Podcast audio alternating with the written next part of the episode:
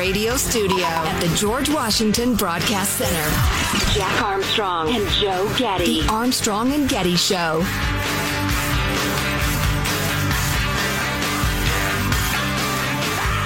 To the transgender community, I am more than willing to give you an audience, but you will not summon me. I am not bending to anybody's demands. And if you want to meet with me, I'd be more than willing to, but I have some conditions. First of all, you cannot come if you have not watched my special from beginning to end. You must come to a place of my choosing and a time of my choosing. And thirdly, you must admit that Hannah Gadsby is not funny. So that's the voice of Dave Chappelle I recognize. What's that giant crowd he's speaking in front of? Uh, did a show in Nashville, I believe. Okay. He's, uh, he's doing his uh, gig around the country. All right. Uh, I like that. Yeah, I'll I'll talk to the community, but you don't get to summon me and expect me to show up. Good to be rich. It is. It is. Although, you know, I was going to, I mentioned Dave Chappelle a couple of times already today, and I, I, salute him for fighting back, for saying what is clearly true, for defending himself, you know, eloquently and forcefully. The obvious response to that is, well, he's got tons of money. He can. But, I think the problem is right now there are people who have enough money and enough clout to push back and and do and say what's right who aren't. They're cowed into silence. So my message would just be to everybody listening: if you can push back against these fundamentalist, Maoist, crazy people, the cancel culture, do it. Find the courage to do it. If in your mind you realize you can't, you don't have the clout, you don't have the money, you're too young, you're, you know, you don't have, well, the clout and money, that's fine. That's, uh, that's understandable. I get it. But if you do, by God, don't bow to these people's will. Be inspired by Chappelle. Push back. So, is taking down Confederate statues part of cancel culture, or is it something different? I certainly uh, am anti taking down any statue. I don't care who it is.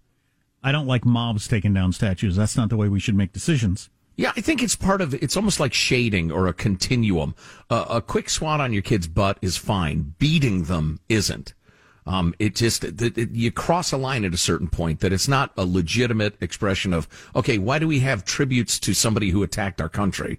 Um, to you know, then you're just being a nitpicky fundamentalist when you say demanding Thomas Jefferson statue be taken out of New York City Hall. Why do I bring up Confederate statues? Well, I uh, read a review yesterday of this what's supposed to be fabulous new biography of Robert E. Lee that is written by a guy I don't know named Allen Guelzo. I don't know how you pronounce his last name, but he is uh, one of the few uh, conservative leaning historians who writes things. And uh, this uh, new biography of Robert E. Lee is supposed to be incredibly well balanced. Um, you know, highlights strengths, weaknesses, flaws, all of it. And the point he makes is one that I think actually maybe I came across this from Tim Sandefur's uh, Twitter feed as I think about it. The point he makes and the review of the book makes is something that Tim the lawyer, Tim Sandefur on our show has mentioned many times. So Robert E. Lee's giant statue just came down in the capital of Virginia, Richmond, last month. Mm-hmm. So a giant Robert E. Lee statue had stood in the capital of Virginia for quite a few years and just came down. But as is pointed out here in this review, the reason it came down, according to everybody in the crowd and everybody that was cheering, is because he was a racist. And the author of this new biography is saying lots of people were racists back then. You know, it's kind of the old Bill Maher line. If you were born back then, you probably would have been a racist too. Don't pretend that you'd be different if you because you'd be like you are now. Mm-hmm. Uh, they're not better than you. They were just born in a different time. Lots of people were racist in the, the founders of our country. Not all of them, but lots and lots and lots of people because that was just the view of the world at the time.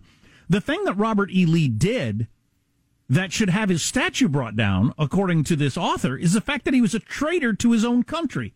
And that gets left out of every conversation. It's all Correct. about it's all about who is a racist and who is not a racist, who had slaves who didn't have slaves, and not were they traitors to their own nations. Let me read a little bit from this review because I thought it was really, really good. Uh, I'll skip all this because I just summarized it for you. Um, the relative indifference to treason is a symptom of our intelligentsia's weakening devotion to the nation state.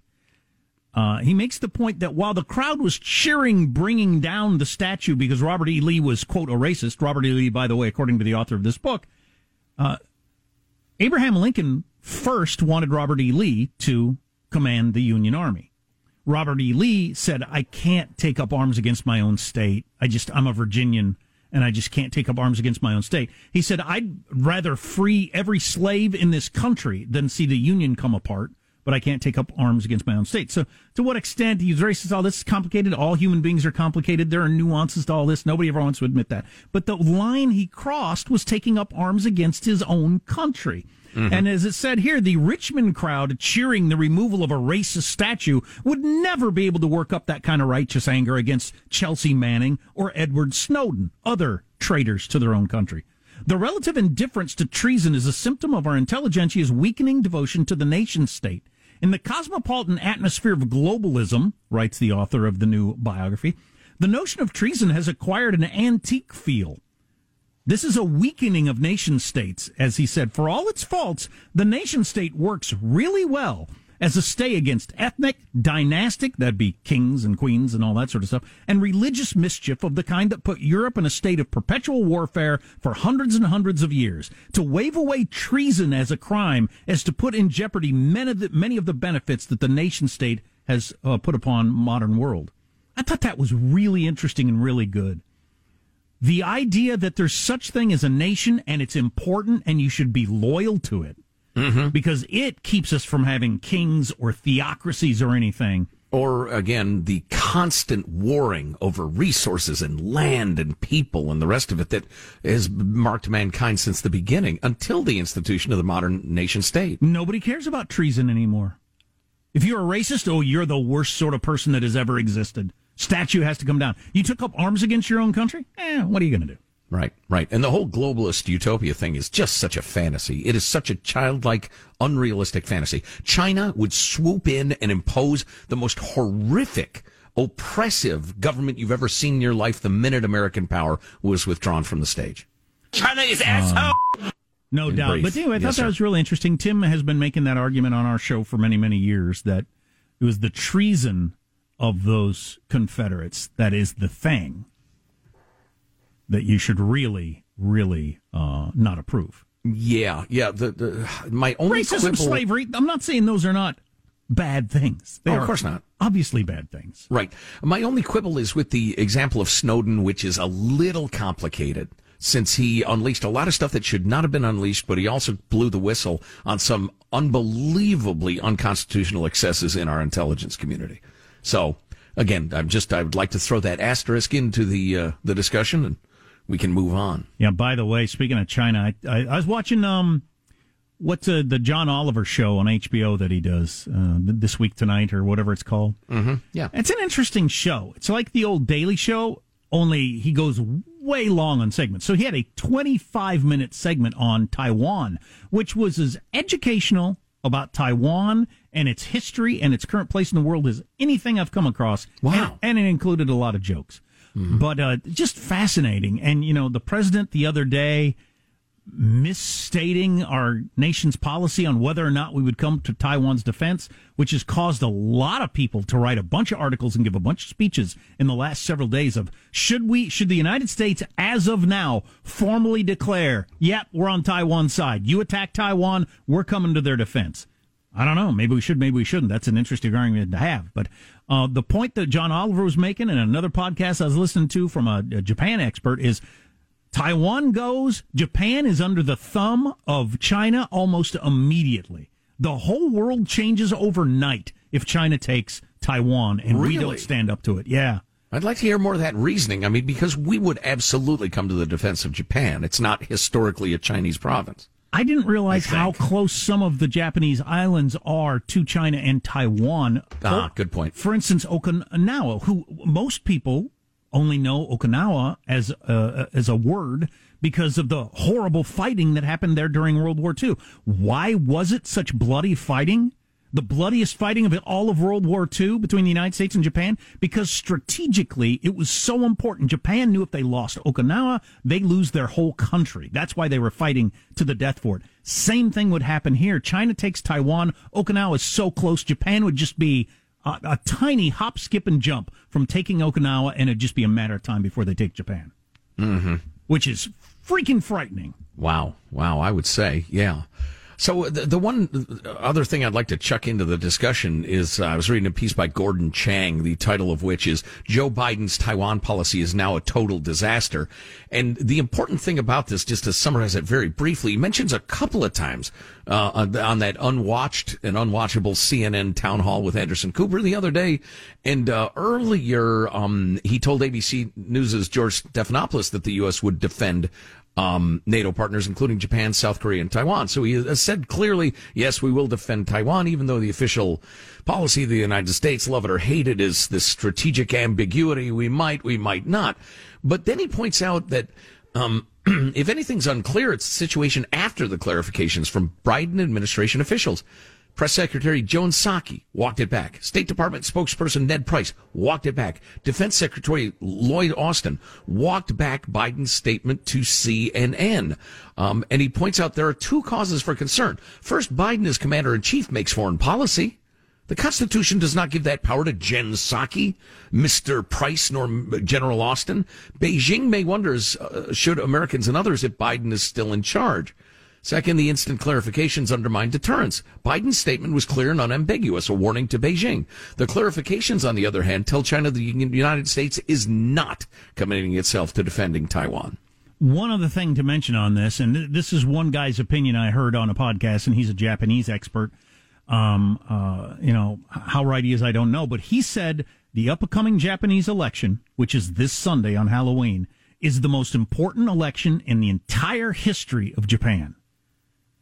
Wow. Whether or not they elect a majority of of uh, people in their parliament that are for defending themselves against, uh, you know, going to Taiwan's aid or not, that will hmm. determine Japan's future and maybe the future of the rest of the world.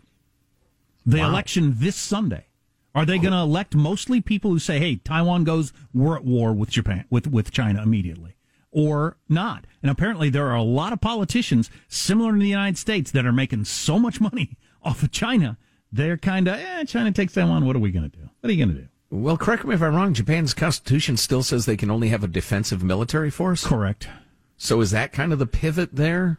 Well, they've they've beefed up quite a bit in the last year, and that's a different yeah. topic, and I want to get okay. up. But uh, yeah. you know, if this is the most important election in Japan's history, all around Taiwan, I don't know. I'll be paying attention to this Sunday, and we'll talk about it on Monday. I'm sure. So there are a couple of uh, blue cities that have become uh, uh, uh godforsaken hellholes. The why and uh, what can be done about it coming up in a couple of minutes. We got that phalanx, thousands of migrants heading for our border. Oh man, there's a lot to talk about today. Don't go away.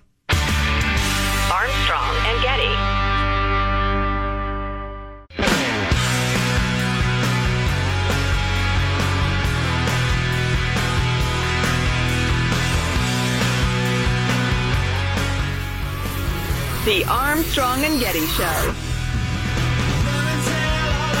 So Facebook was telling us all that it was about the likes.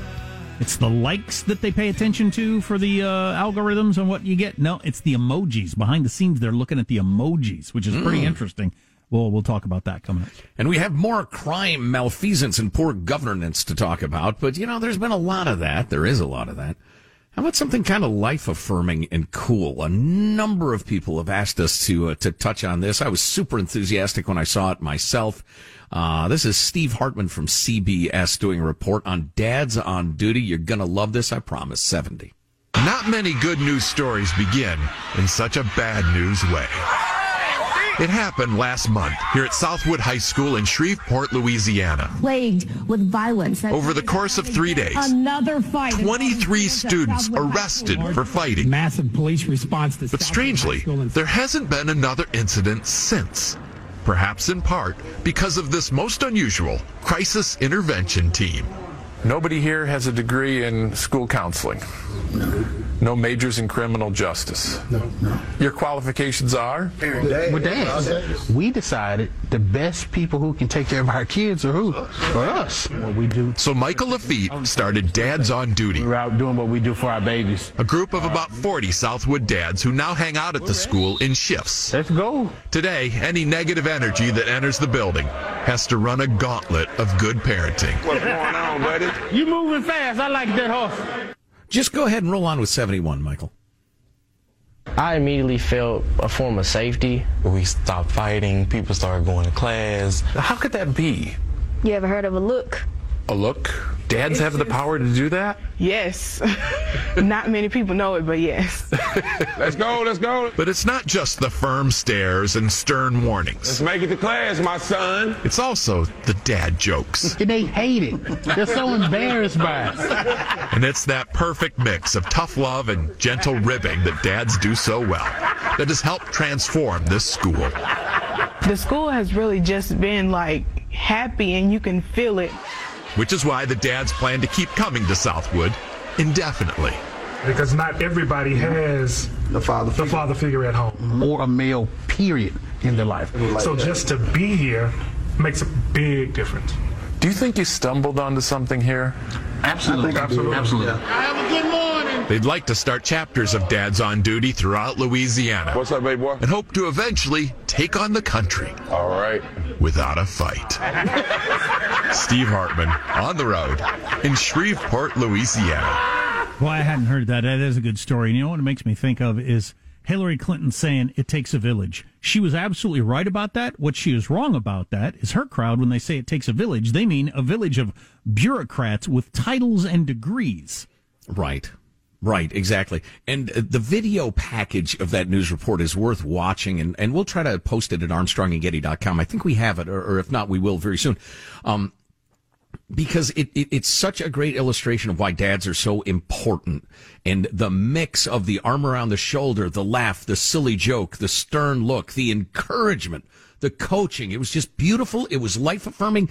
And the kids, all of the kids responded like it was magic and peace and productivity came to the school because they had role models and they had somebody who cared enough to tell them and ask them to do the right thing. Do we want parents telling schools what they should do? I don't know about that. Hell yes, we do. Terry McAuliffe, hell yes. Armstrong and Getty.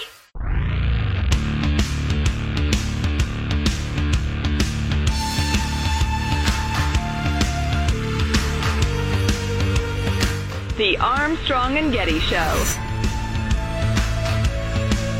World Series starts in Houston, Texas, with the Astros taking on the Braves. Two states that make you show your ID to vote, which was seen as worse than Jim Crow. It's Jim Crow on steroids. That's why they took the All Star game away from Georgia. Now you got two states where you have to show your ID to vote for the World Series. Sorry, Major League Baseball. You virtue signaling hypocritical jackasses, taking all that business away from all those uh, black folks, the merchants in Atlanta, and instead putting it in lily white Denver. Just unforgivable stupidity. Over something 80% of Americans agree with. Right, right. Yeah, even better. Unbelievable. This is how the, the Maoist, fundamentalist, vicious mob gets their way. Anyway, uh, speaking of that sort of person, I'm going to start our little journey here in San Francisco, which has descended from one of the most beautiful, interesting, fun, pretty places on God's earth to a to a large extent uh, a third world hellhole. It's a sickener. It's awful. The Skid Row, the poop, the open drug bazaars where people are trading this new kind of meth that melts away people's minds, and the authorities have been told not to do anything about it. It's just, it's awful. Like so many cities. Um, and, and there are uh, quite a list. Um, We'll start in San Francisco. The district attorney attorney is a fellow by the name of Chesa Boudin. He is the child of uh, terrorists, um, Weather Underground members. He was uh, raised by Bill Ayers uh, when his parents were put in uh, federal prison for murder.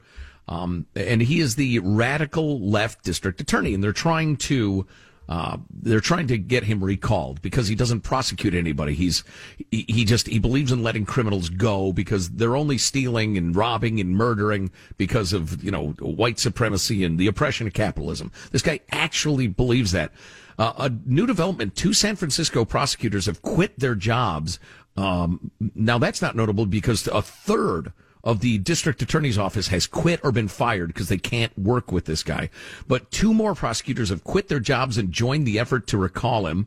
Brooke Jenkins and Don Du Bain. I know Jenkins identifies as very progressive, but said he's not progressive. He's a radical. His approach to crime has resulted in releasing offenders without rehabilitation, placing them in a position to reoffend, said Jenkins. Uh, he has proven that his policies and approaches anything but progressive, that's extreme and radical. And as a result, we've seen crime increase, justice wane, and lives be lost. The two are among at least 50 lawyers who quit or were fired since Boudin became district attorney just last year. So, and they got 83,000 uh, petitioners to to sign uh, the petition. That's 32,000 more than is needed. So the momentum is building there. Uh, great piece in the California Globe, which obviously deals with California politics. Um, during the weekend, the San Francisco Police Association said 120 officers would be placed on administrative leave instead of get the COVID vaccine. The significance of that is that um, the city leadership, the mayor said the recent retail closures in the city were not closed due to crime. Uh, not at all. Uh, crime is rising rapidly in the city. The DA refuses to prosecute. Uh, a rise in prosecutions against police officers has made many cops terrified of doing their jobs and they're quitting in droves. So anyway, it's just one more piece of evidence. And then, um, uh, oh, robberies have become more daring by the way, it's worth mentioning. That's when somebody takes your stuff by force or threat of force, happening at times and places and against certain people that were unlikely before. Daring daylight robbery in Neiman Marcus in July. Reporter getting mugged while reporting in car theft in March. Uh, Neiman Marcus, boy, you don't expect to get robbed there. Some TikTok celebrity. Other than to buy the price of those shoes. Come on now. Practically robbery right there. So anyway, that's the situation um, and it is decaying quickly. Um, and that leads up to this piece that I thought was terrific by Jason Riley, who is a uh, a very smart, thinking, sane black man who writes for uh, primarily the Wall Street Journal. He's one of their editorial writers. Um, and he said the connection between crime control and social inequality doesn't get a lot of attention in the media. But last week's decision by pharmacy chain Walgreens to close five more stores in San Francisco because of rampant shoplifting is another reason why it should. That brings to 22 the number of stores Walgreens has shut in the city in the last few years. Um, then he goes into statistics where the theft in Walgreens in San Francisco is many multiples the average for stores elsewhere in the county. Uh, likewise, CVS, which has closed at least two stores and considering more. uh, da, da, da, that uh, the theft in San Francisco is a huge percentage of the overall theft of CVS's uh, in the entire region. Then he mentions that much of the lawlessness can be linked to Prop 47, a California ballot initiative passed in 2014 by the unwise and or idiotic voters, which under which theft of less than $950 in goods is treated as a nonviolent misdemeanor and almost never ever prosecuted.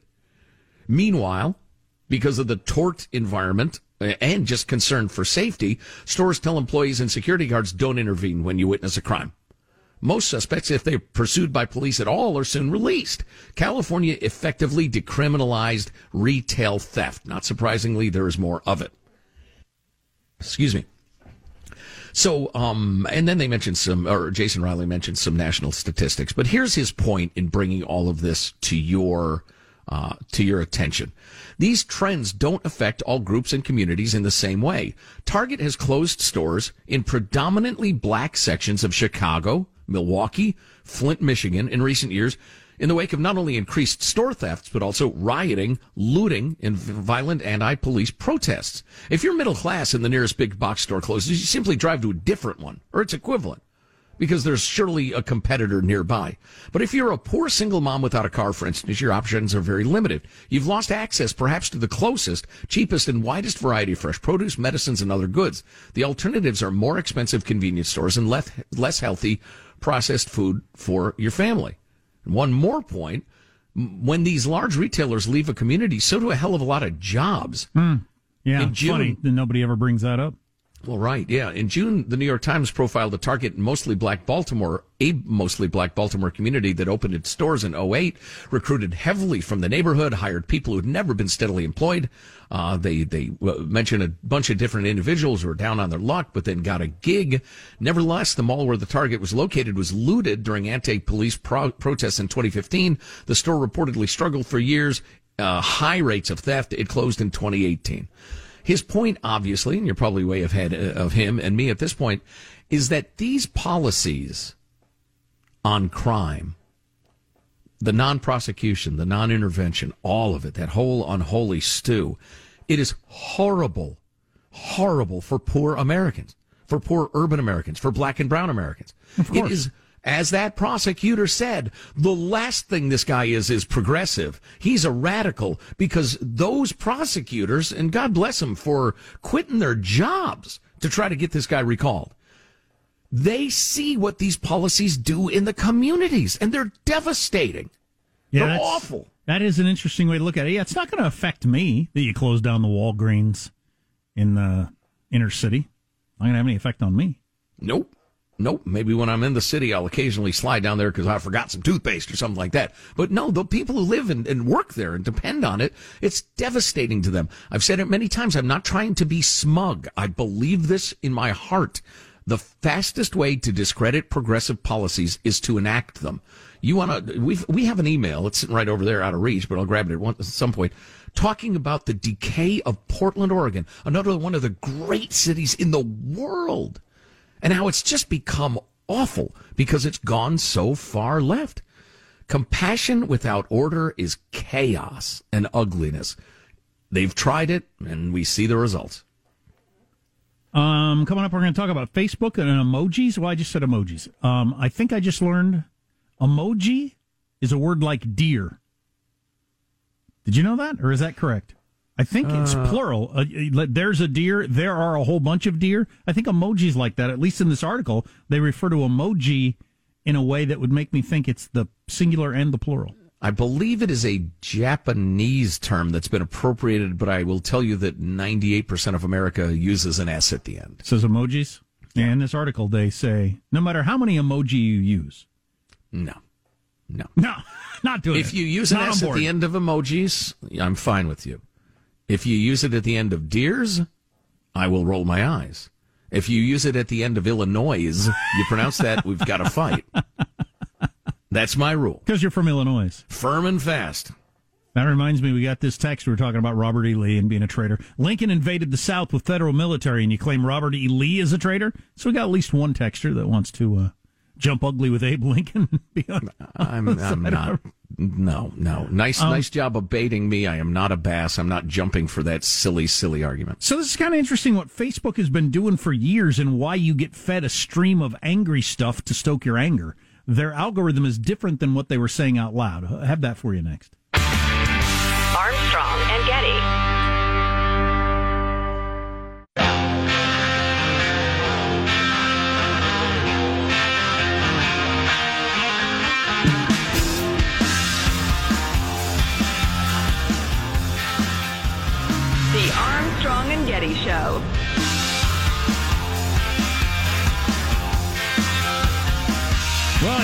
My favorite sentences I've seen in quite some time.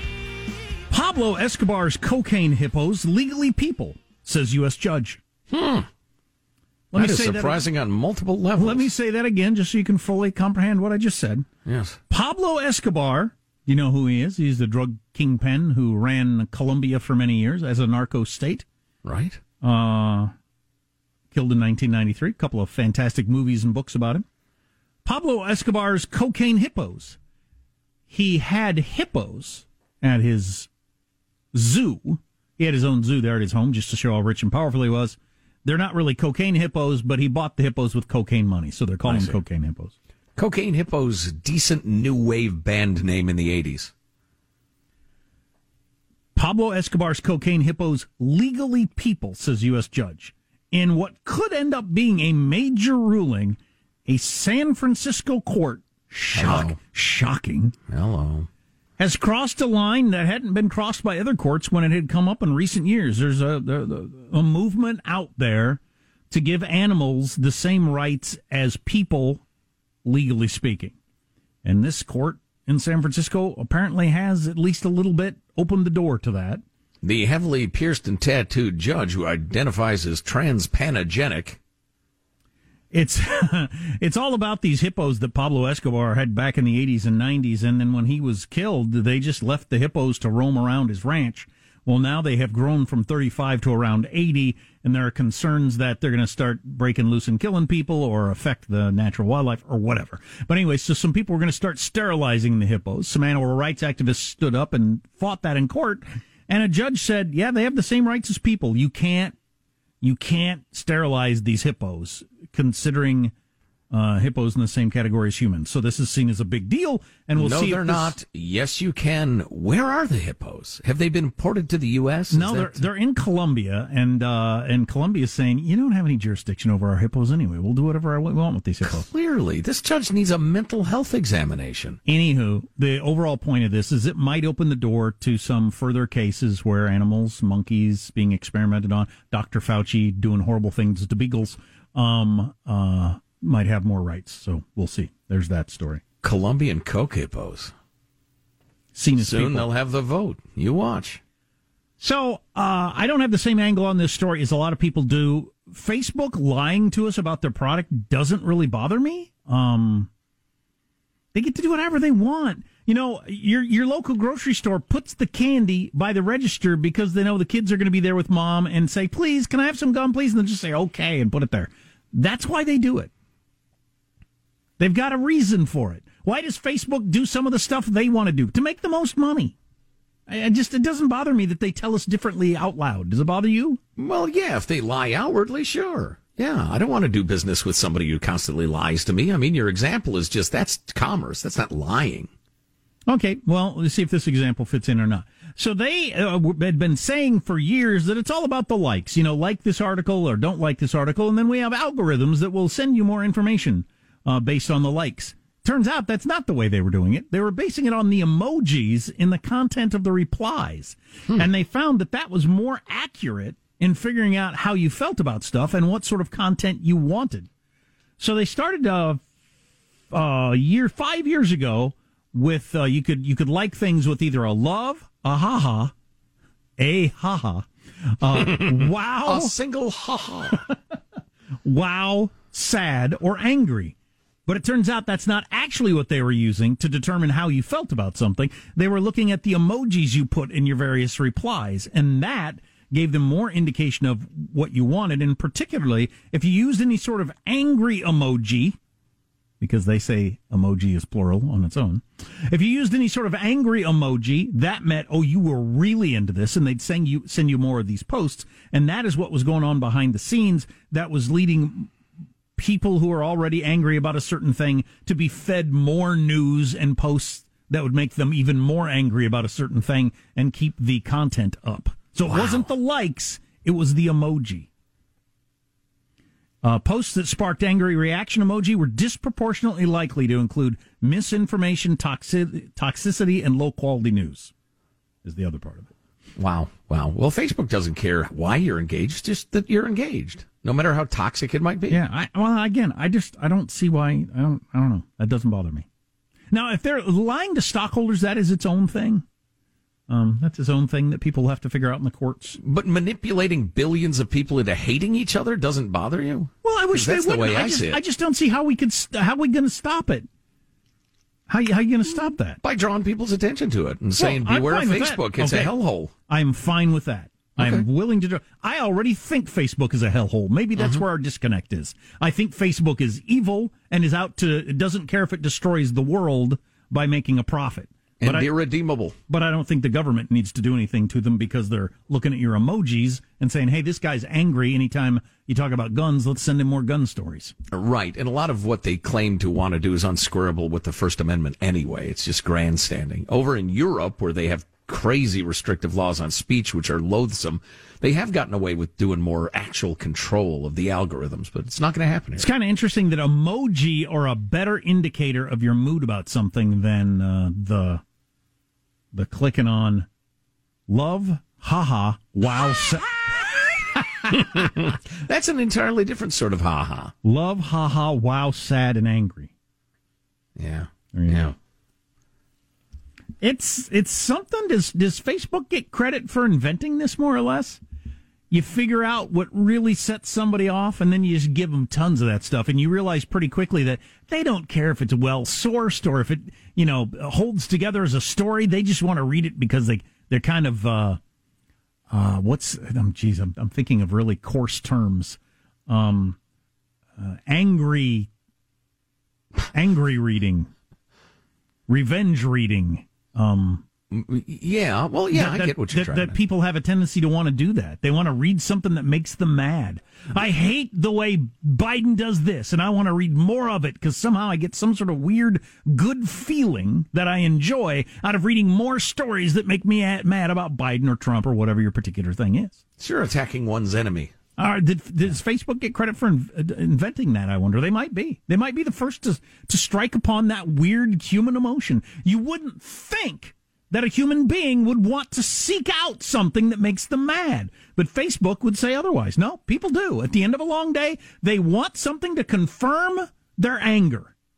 You know, a lot of the tabloidish newspapers have been selling horror porn and crime and, and, and, and blood and the rest of it for a long time. Similar form, but I mean, Facebook took that basic principle and, and made it a just uh, unspeakably gigantic profit center for them. I don't feel like I'm that way. Maybe I am, and I just don't realize it.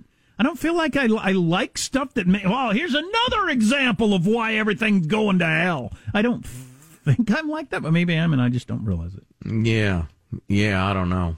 Here's another know. example why the schools suck. Here's another example of why guns are bad. You know, whatever your topic is. Right. I, th- I, I think you probably do go for it. I know I do because it is, uh, especially if it's a good, solid argument that represents what I think is important. Well, what Facebook would say is you don't care if it's a good, solid argument. You just want another story. And it's from the Indonesian Times, quoting somebody who isn't actually a doctor. They, they, they say you don't care. You just want more ammunition for your anger about something. Yeah, well, yeah, I, I am more picky for professional reasons, but I get the point.